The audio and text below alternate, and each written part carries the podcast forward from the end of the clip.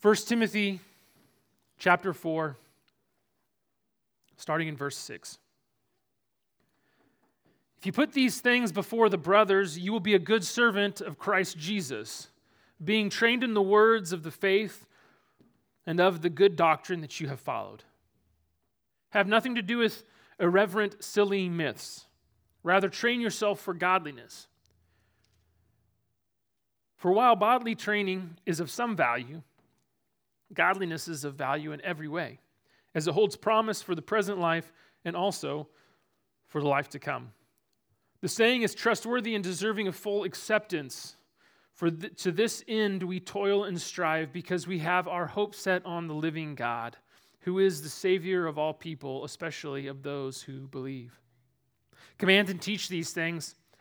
Let no one despise you for your youth, but set the believers an example in speech, in conduct, in love, in faith, in purity. Until I come, devote yourselves to the public reading of Scripture, to exhortation, to teaching. Do not neglect the gift you have, which was given you by prophecy when the council of elders laid their hands on you. Practice these things, immerse yourself in them, so that all may see your progress. Keep close watch on yourselves and on the teaching. Persist in this, for by so doing you will save both yourself and your hearers.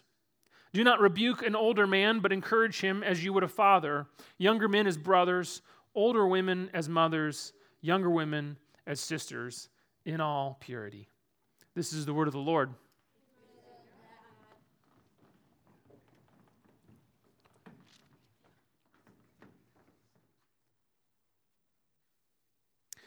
Well, over the past year, especially, I have awakened to a reality that I probably should have realized uh, in a much deeper way a long time ago odds are that I will not be your pastor for the rest of your life. I know. It's sad, right? Tear.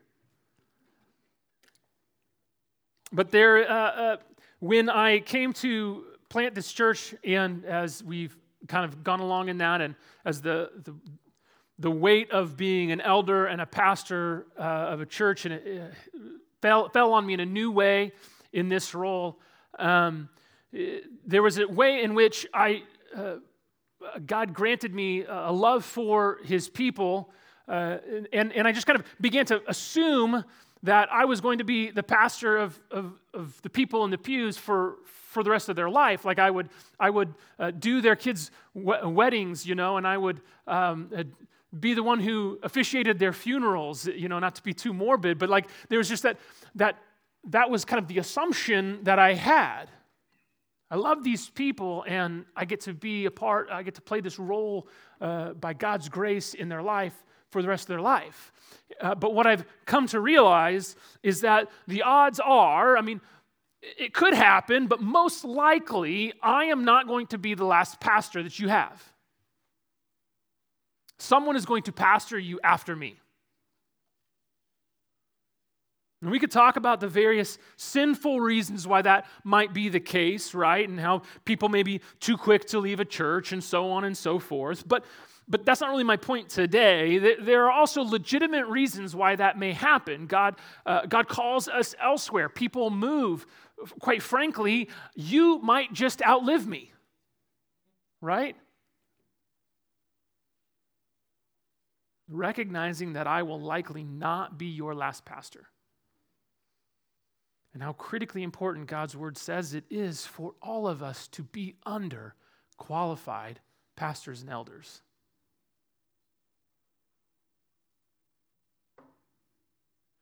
And with a heart for you, that I want you to be underqualified men. I want you to have someone that's pastoring you according to how the Good Shepherd wants you to be pastored because I care about you. And, and after I'm gone or after you're gone uh, to somewhere else, I want you to continue to be pastored to Christ for the rest of your life.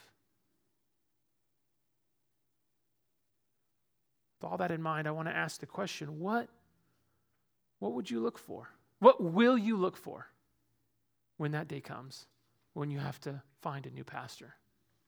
What will you look for? What makes a good pastor? What makes a good pastor? I want to take a stab at a definition this morning, all right? That's a dangerous thing when you're the pastor and you're trying to take a stab at what a good pastor is, right? Uh, hopefully, I don't expedite your search for a new, new pastor right, here, but nevertheless, I'm going to try anyways.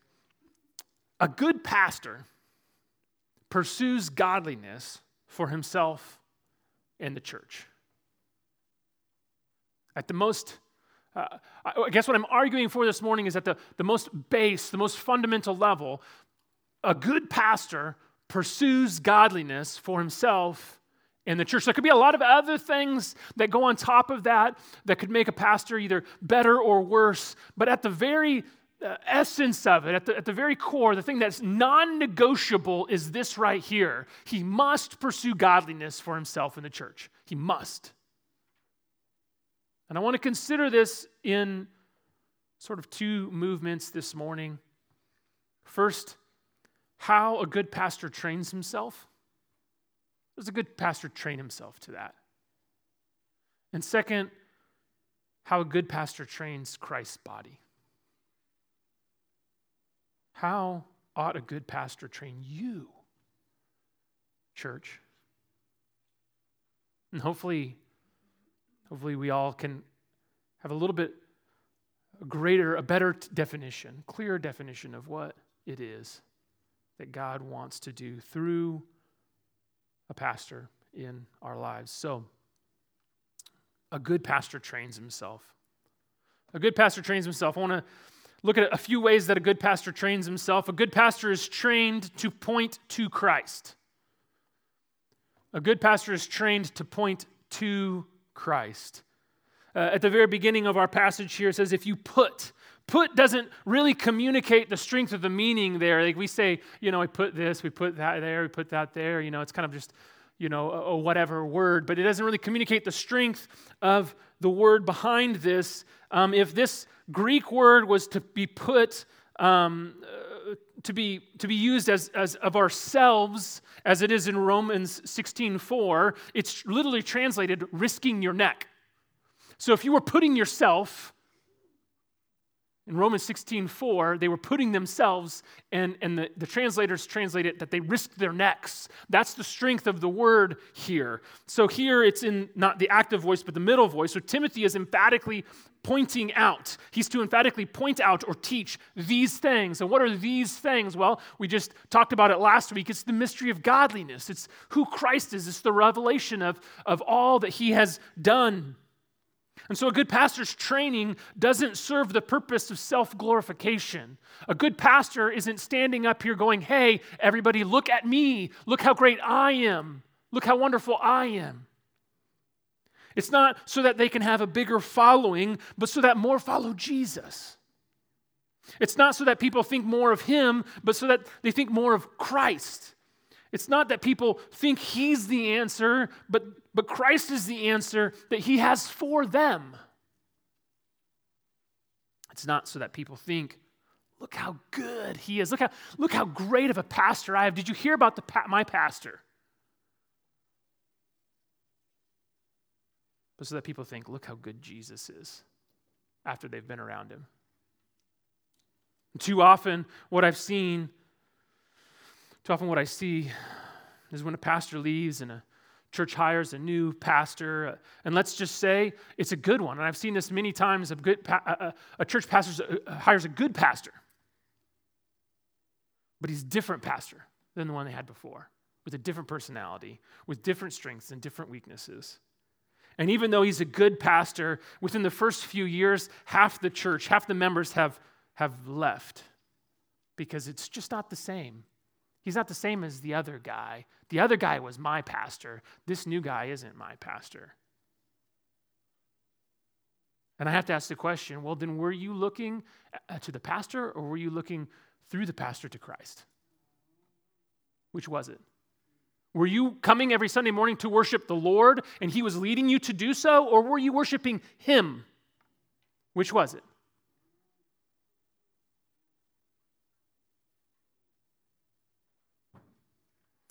A good pastor is trained to point to Christ, but a good pastor is also trained by God's word. He's trained by God's word.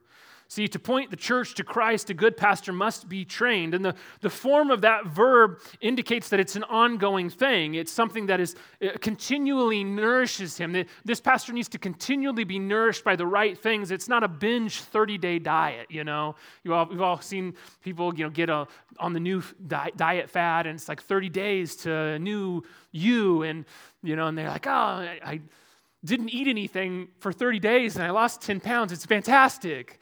And then, you know, day 31, you know, they're, they're grabbing the carton of, you know, ice cream out of the freezer and the cookies out of the cupboard that have been there for 30 days and they're just like killing it. And then, like, within two days, they've got the 10 pounds back and it didn't even matter, right? It's not the kind of thing we're talking about here. This is a continual, consistent, long term nutritional plan. This pastor feeds on God's word. You see, a good workout program needs proper nutrition for fuel, right? The pastor says has to feed on what? On, on the words of the faith and of good doctrine that you have followed. That's what Paul says to Timothy. Of the faith and of good doctrine that you have followed. Faith here means the faith, right? The faith, as in the core truths that make up Christian belief, that make up the gospel. These core truths that about our own sinfulness and our need of a savior, that, that you, you're a sinner. That outside of Christ, you are hopeless. You need a Savior, and that Savior must be Christ. And God, God's love uh, is seen in sending His Son to live and to die and to rise again from the dead, to make a way of salvation for all who believe. And then we have hope. We have hope now because of Him, because of faith in Him. That's the faith, right? But it also says of good doctrine that you have followed. You see, a good pastor is also trained by sound doctrine. The sound doctrine he's been following, that Timothy has been following, that is to say, he's gospel centered, but he's not gospel only. We know that Timothy, Paul's talking to Timothy, and so this sound doctrine that he has followed, we know that Timothy was raised on the Old Testament scriptures that he was brought to faith in Christ through studying the Old Testament scriptures. And then he continued to learn what that looked like from Paul himself, right? We know that if we look at the context in 1 Timothy, 2 Timothy, some of his story, that his grandmother and his mother, from his very birth, was teaching him the Old Testament scriptures, and he learned them, and he came to faith in Christ, and then he went and he hung out with Paul for a while. He's following Paul around, and Paul continued to kind of say, hey, here's how this all works out. And so the gospel can't be central if there's nothing for it to be centered in. How can we say the gospel is central if we're not centering it in something? Christ can't be the climax unless there's a story that he fulfills and unless there's resolutions that follow in our lives. If it's only the climax, it's not it's no climax at all. And so all of the Old Testament scriptures all come to this point in Jesus. And then as all that, that truth about who God is and who he's been and what he's done uh, throughout the centuries, right, throughout the millennia, as it's all f- fulfilled in and revealed in Christ, it produces all of these applications and all of these implications. And the apostles have written many of them in the New Testament. You understand, that's what Paul is doing. He's going, Look, I know the Old Testament. And then I know what Christ has done. And so I'm pushing the Old Testament and everything I know about who God is, and I'm pushing it through the grid of what Christ has done in the gospel. And then, boom, here's how we should then live in Christ. A good pastor has to be trained by God's word. He has to be trained by that flow of thought. Let me put it a different way. Uh, you ever watch these cooking shows? It's going to be a lot of like Paul uses this example of, uh, of like God, uh, bodily training versus godly training. So there's going to be a lot of analogies in this sermon along those lines. So just prepare yourself, right? So, so have you ever watched one of those cooking shows? And uh, what they say on these cooking shows, I don't know anything about cooking, but what they say on these cooking shows is that the protein of the meal is always the most important part. You got to get the protein right. It's the central piece. It's it's the big deal of any meal that's prepared. But also, you can't just slap some protein on a plate and feed it to someone. It, it, it can't be all that there is in the meal. A pastor needs a steady diet of all of God's word, Genesis to Revelation. Uh, the gospel is the protein of the meal. It's the, that meaty portion, that, but, but great side dishes with, without the meaty gospel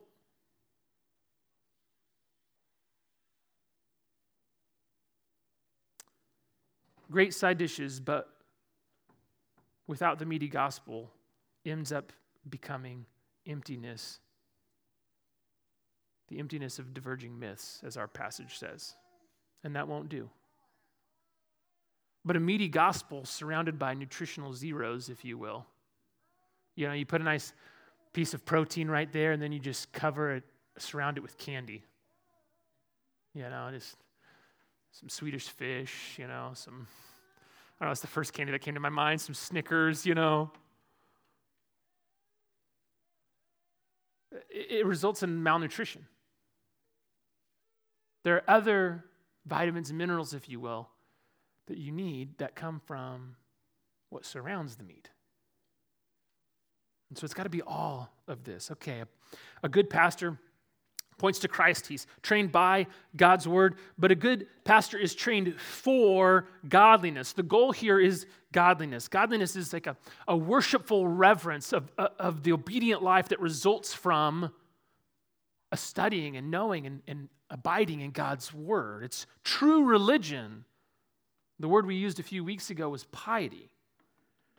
It's not merely external religious actions, but it's not less than that.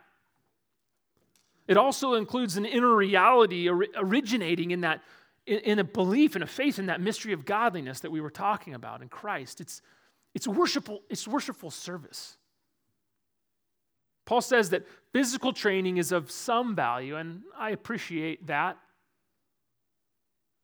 I like as much as anyone to get a good workout in, right? Physical training has some value for this life in, in some ways. But training to godliness, it says, has promise for this life and the next. Notice that he doesn't merely say it has value for the next. I think a lot of times the way that we act as Christians, we act as if it's like, well, physical training has some value for now, but godliness has value for the next life. And that's for eternity, and so that matters, right? But that's not what Paul says, is it? Paul says it, it, uh, godliness has value for this life and the next, both of them. Sometimes we talk like following Jesus is sort of a, a bummer right now, but it's worth it for a ticket in heaven. Well, you know, I got to do this following Jesus thing to get my ticket to heaven. It's kind of a bummer right now. I got to wait in line, but, you know, no one likes waiting in line. But someday I'll get to, to ride the ride of eternity, and so that's pretty cool. But that's not Paul's attitude, and that's not Timothy's attitude. Or sometimes we talk about it like godliness is about some sort of ethereal connection to God that only exists on some spiritual plane up here, unconnected from our everyday life. And it's like, okay, I kind of got my everyday life here, and then, but thankfully, like I can go up to the ethereal spiritual plane and be connected to God for a while. But then, I got, then Monday comes and I got to go back to my everyday life and do, you know, that everyday life stuff. And that's not what Paul's talking about either. That's not the vision that he's giving us. It says that God, God promises that godliness is valuable in every way. That God's word is to be applied to all of life. And that that is good for us. It's beneficial for us. It has value. It, that, that he promises it has value for us.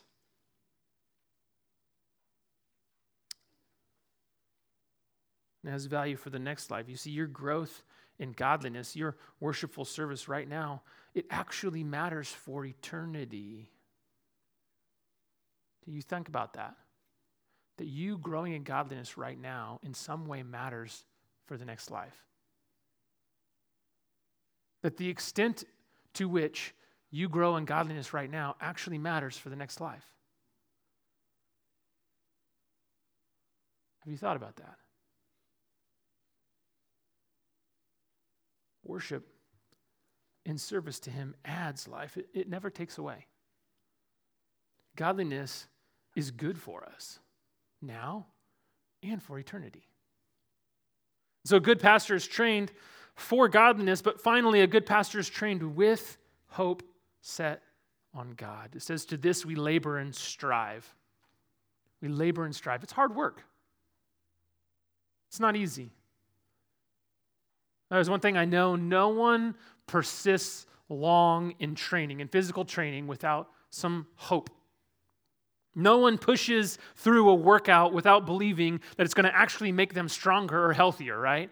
I mean, if you were doing a hard workout, you go to the gym, you get a personal trainer, you're doing a hard workout, and, you, and you're sitting there and you're like, the trainer's going, you know, give me three more reps. And you're thinking, I can't do three more reps. And the trainer's going, no, you could do three more reps, do three more reps. And you think to yourself in that moment, this is going to have no benefit for me. Are you going to do three more reps? No. You're going to be like, you know what? I'm going to go home. I'm going to make some popcorn. I'm going to turn on some Netflix. I'm done with this right? No one cuts out something they love to eat from their diet because they believe it's not going to help them in the long run, right? The only reason you do that is because the doctor says, well, you need to stop eating that or else you're going to die sooner. And you go, okay, duly noted. Thank you. In this work, in this work, this hard work, what do we have to have our hope set on? What do we need to have our hope set on to continue to strive in that way? To do one more rep, to do one more sprint, to, to not eat one more helping of dessert, if you will. Our hope must be set on the living God. On the living God. The God who gives us life but also the God who is not far off somewhere, but is actively involved right now in our lives and in creation, in every single thing that happens. We have to have our hope set on that God. The God, it says, who opened up a way of salvation for all kinds of people through Jesus, who is our Savior. Says, who is the Savior of all people, especially those who believe. Or, or we could translate it, that is those who believe. You see, what a good pastor is trained for focuses what he hopes in. A good pastor is trained for godliness. He's not trained for popularity. He's not trained for wealth. He's not trained for any of those things. Those things can be had in lots of ways, right? I mean, if you want popularity, if you want riches, if you want uh, comfort, if you want whatever, you can have those in lots of different ways. You don't have to be a pastor to get that. I, don't, I can't understand why anyone would want to be a pastor if, if that's what they're going for, to be quite honest. Like, there's much more effective and straightforward ways for that. Those things you can have uh, by hoping in your own ability, your own effort, by hoping in the right strategy, the right resources, the right programs. But none of those things can promise salvation. None of those things can give salvation.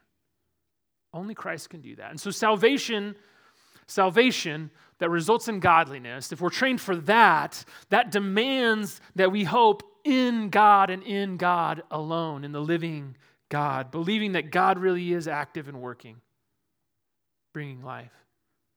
The God who, who brought Jesus back from the dead, we have to believe in and put our hope in that God, that He resurrects spiritually dead men and makes them alive.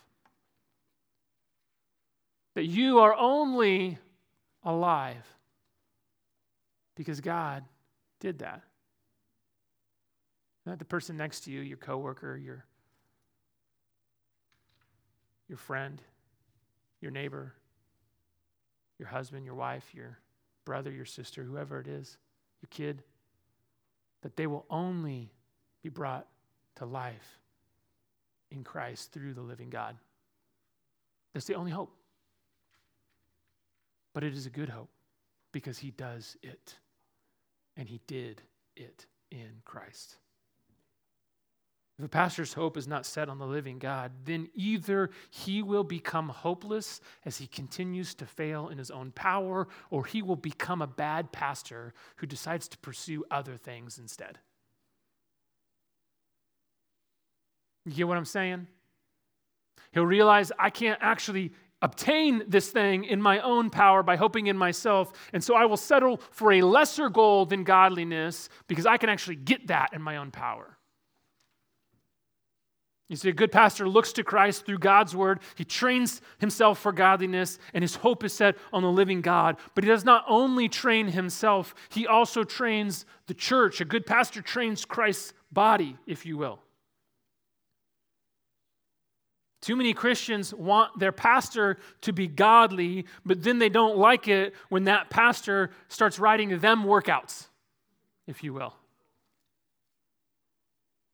Anyone who has been a, personal trainer, who has been trained by one of them, knows if you really want to get fit, then, then you're not going to like your personal trainer some of the time, right? You're just not going to. Like, there are going to be moments when you don't like that person. But then afterwards, you're thankful that you have them, right? But if you don't want to get fit and you have a personal trainer, you don't like them all the time. you know, you never like them. You make me do hard things that I don't want to do for a purpose that I don't care about.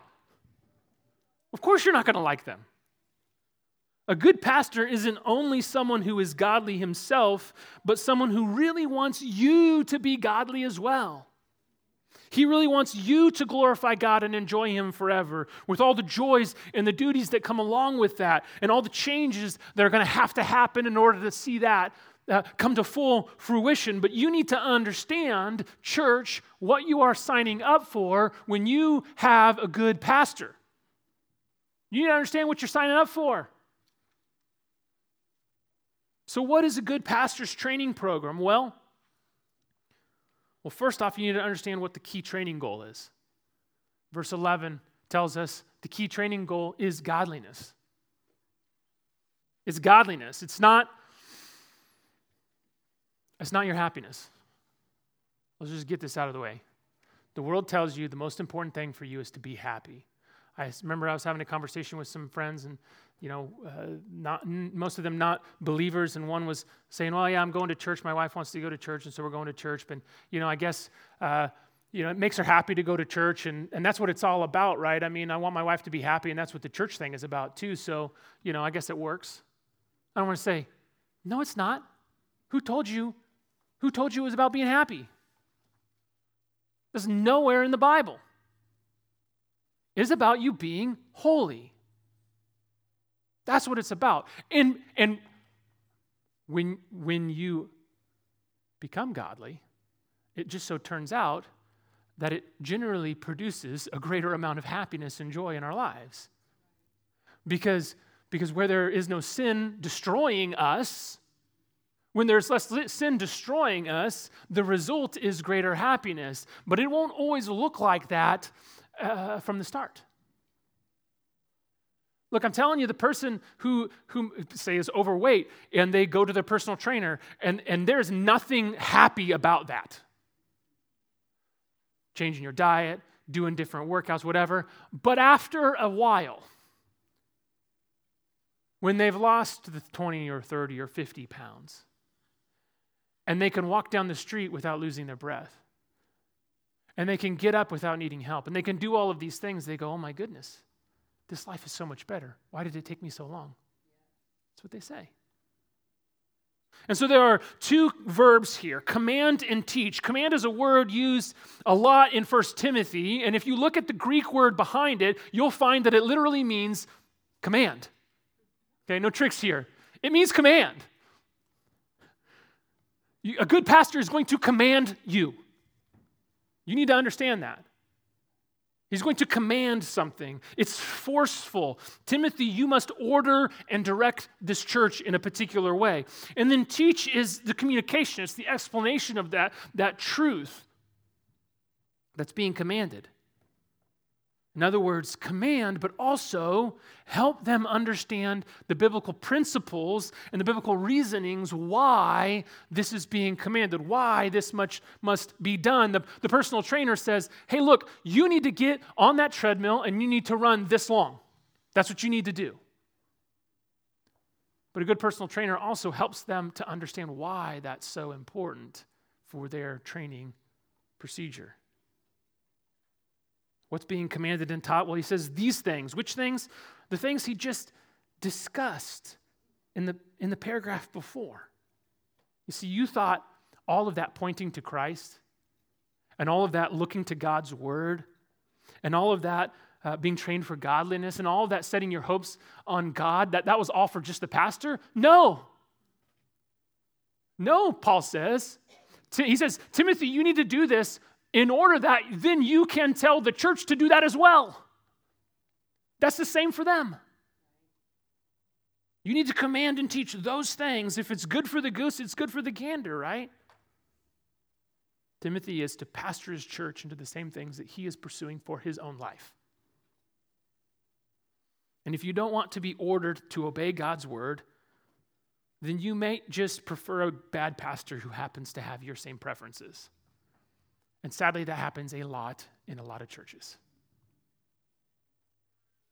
And so the, the key training uh, goal is godliness. The key, key training principle is example. Verse 12, his example. Paul gives him two commands one, uh, a negative command don't let people despise you or look down on you because of your youth, but, but positively set an example. And the verb is, in the present tense, meaning it's not just like some magnificent thing that Timothy did one time and everyone goes, Do you remember that time Timothy did this? What a great example. No, it's, it's he's continually setting this example, he's continually doing it. Uh, it's, it's a consistent and ongoing example to the church. And there are five five areas that Timothy is to be an example in. Um, five areas. And none of them are his age. Five areas that the church should observe in him speech. How he talks matters. What we say, how we say it. What we feel like must be said versus what isn't. People pick up on all of these things, right? It's sort of a scary thing to think about set an example in speech, in conduct, how he behaves, in love. Remember, back in the first chapter, it says the aim of our charge uh, is love. Are you setting an example in love, in faith? And faith could it could be meaning faithfulness, but most likely it's in his faith or his trust in God. They should see that you trust God. Purity. They ought to be a model sexual purity. It's a fact of life. If you're looking to lose weight, you know, you go to the gym, you look for a trainer, you want to lose some weight. Your trainer, the trainer you look for doesn't have to be the thinnest person in the world, but they shouldn't be overweight. I'm guessing you're not hiring them if they are, right? You know, if I if I want to get stronger, my trainer doesn't have to be the world's strongest man, but, but he ought to know how to do some squats and have done some in his life, right? Like he ought to, he ought to be able to correct my form because he knows how to do it because he's done it. He ought to be able to get under the bar and show me by example how to do it. Pastor's got to set an example. He might not be the best example of every single thing, but he ought to be an example of every single thing. And so the key training uh, principle is, is example. The key training method is this preaching. We see this in verse 13. Three aspects are given here in verse 13 reading of scripture, exhortation, and teaching. And it's not necessarily a sequence so much as it's a set for public or corporate training of the church. It's a set of things that need to happen for the corporate and public training of the church. So let me talk about each one briefly. Public reading of scripture, it's simply that. Uh, scripture is the basis for all training for the church. You got to read the scripture. You got to read the scripture. Second, exhortation could be summed up. Uh, uh, it's like summoning, it's like asking, it's like comforting. It's, it's often tied to the public reading of scripture. We see, uh, you, could, you can look in Acts chapter 13, verse 15. There's an example where Paul goes to the synagogue and they read the scriptures, and then, it, and then he's asked to exhort based on that scripture. The sense of it is this that the pastor should be encouraging the people to respond to the scriptures in some way. Okay, you've heard the scriptures read. Now, here's how you ought to act. Teaching is more of the intellectual side. It's, it's uh, people need to understand. They need to understand why. They need to understand the biblical principles of that particular exhortation. And so, to sum it up, pastors read God's word, help people to understand the principles behind them, and encourage them to respond appropriately. That is the the key, the primary, the main training method for a pastor to the corporate body of the church. This is the bread and butter of a pastor's training program. Sadly, in a lot of churches and in our American church culture, God's word has become insufficient. God's word is seen as insufficient, as dry, as boring. It's not getting the job done.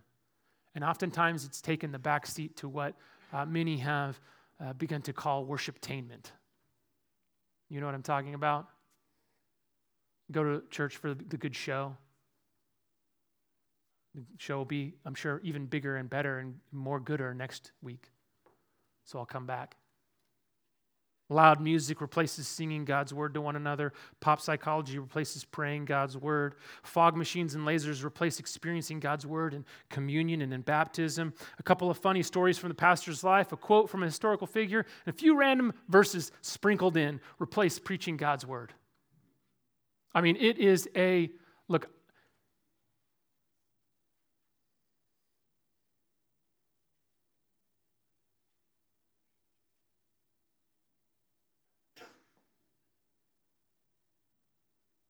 Their hope is set in something other than God. Their hope is set in something other than the living God. It's set in the right techniques, a formula of things to do, rather than the Holy Spirit through God's word, out of the mouths of God's shepherds, transforming our hearts for Christ.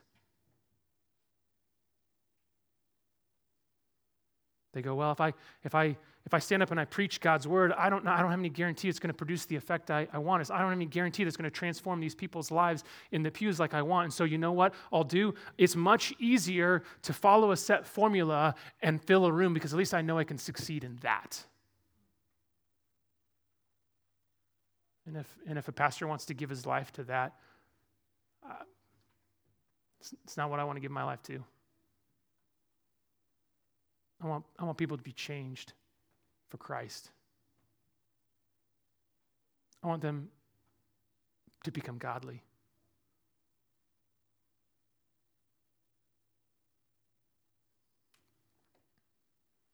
There's a newer trend that's also happening as people begin, as pastors even begin to recognize the hollowness of worshiptainment. They conclude that the corporate gathering of the church must not, must not actually be important or valuable at all. And they're right in as much as they're evaluating the own, their own church that they've been at, but they've missed what the Bible actually says. And so the goal uh, becomes godliness, but there is, um, but then they forget that there needs to be a qualified elder to set an example and to teach God's word. They forget that actually God calls his people to gather together. And so we fall on the other side of the tracks. We can't do that. God's people, God's training plan is, is for the church to come together, to worship uh, by God's word, to pray God's word, for the pastor to actually preach God's word, to point people to Christ from his word. How does God, or how does a good pastor train the body? Well, In the last few verses, I want to share with you a few characteristics of the training. A few characteristics of the training plan that you can look for um, in verses 14 through the beginning of chapter 5. First, uh, a, pa- a, good pastor uh, trains dependently.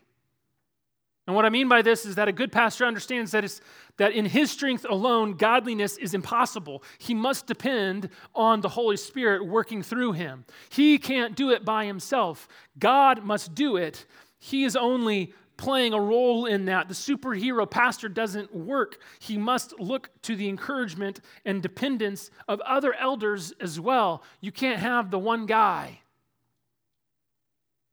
That's why we have a plurality of elders here at Proclaim. That's why it's so important. We see that in Scripture. So it must be dependently, dependent on God, dependent on others. It must also be diligently. He is to practice what he preaches, right? Practice these things, immerse yourself in them so that all may see your progress immerse yourself in them. It's like be all in. You got to be all in on this. Be diligent. Give yourself wholly to it. In a couple of Greek words here, Paul dismantles everything I was told in Bible college about ministry. Everything I was told about ministry life balance, Paul demolishes it. I was told, you know, well, yeah, you got to do the work and, and, and, and put in the time and, and do the things that God wants you to, but make sure that you kind of separate your life out from your work life, your, your, your, your church life. Have this very firm dividing line and make sure you're not spending too much time. And, and Paul goes, no, that's baloney. Immerse yourself in it, Pastor. This is a special call that you have, a special command from God. And it, and it, is, it is different. And you must give yourself wholly to it. You must commit your entire life to this thing. Paul doesn't say that you need to do it excellently, does he? But he says your diligence must be revealed in your progress, in your improvement. Give yourself wholly to it in such a way that the people in the pews can see you are improving. They might not, they might go, you know, my pastor's a good pastor, but he ain't the best preacher. Now, I've heard, I've heard way better sermons from guys on YouTube. I'm telling you. Uh, he's, he's a good pastor, but he, he's not the smartest. He doesn't have very many degrees, and uh, he doesn't read Greek very well. He didn't know a single lick about Hebrew at all. Sorry, I'm just describing myself here all of a sudden. But I tell you what, he's improving. I tell you what, he gives himself totally to it. I tell you what, I can see his progress.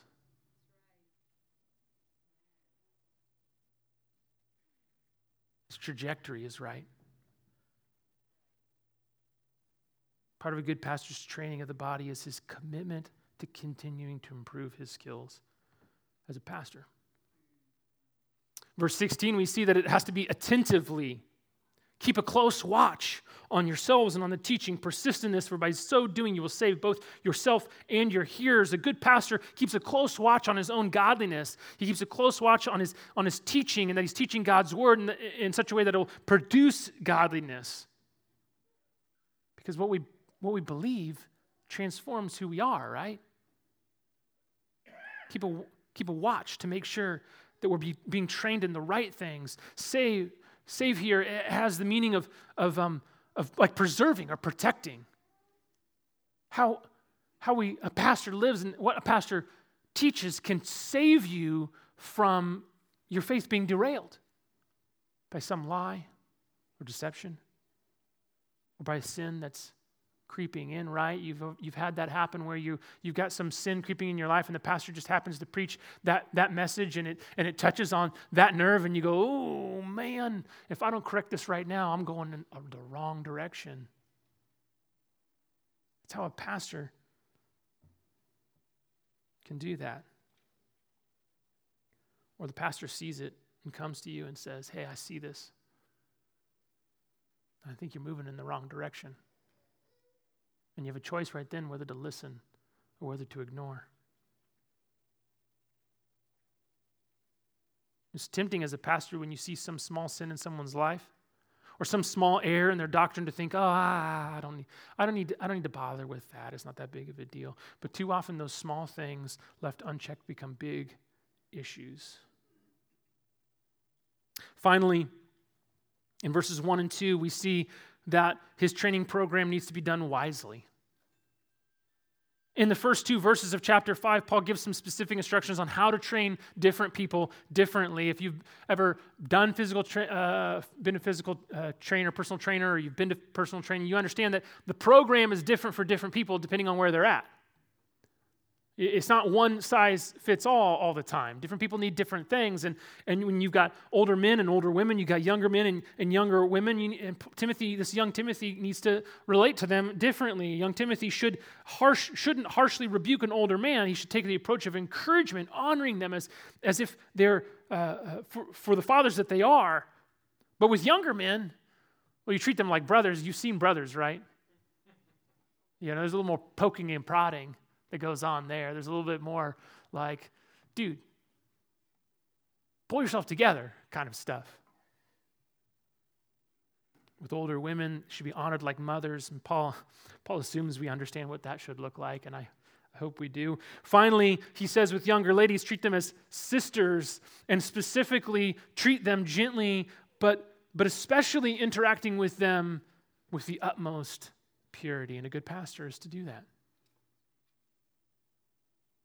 See, no pastor is going to get all these right all the time or in every way. Clearly, Timothy isn't, or else Paul wouldn't be giving him these instructions, right?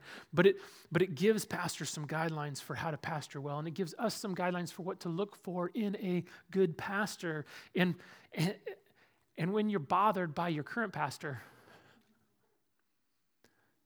if it's because of one of these things, then you go, oh, that does bug me, but thank God. Thank God. So, what will we look for in a pastor when that day comes? And what do we expect now? Godliness of character and faithfulness of preaching, or impressive personality and talent? Desire to put forth Christ and sow true godliness in our soul, or an agreement on certain opinions and preferences? Desire to see us grow in holiness, or an ability to make us happy and feel satisfied? Which will it be?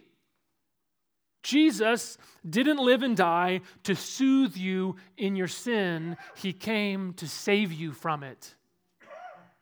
We need pastors that pastor accordingly. Jesus didn't come to satisfy, you know, what desires you have right now. He came to transform your desires. And we need pastors who shepherd accordingly. A good pastor pursues godliness for himself and the church. He points himself and the church to Christ. He looks to God to God's word and teaches it, and he sets his hope on God for all things. Let's pray.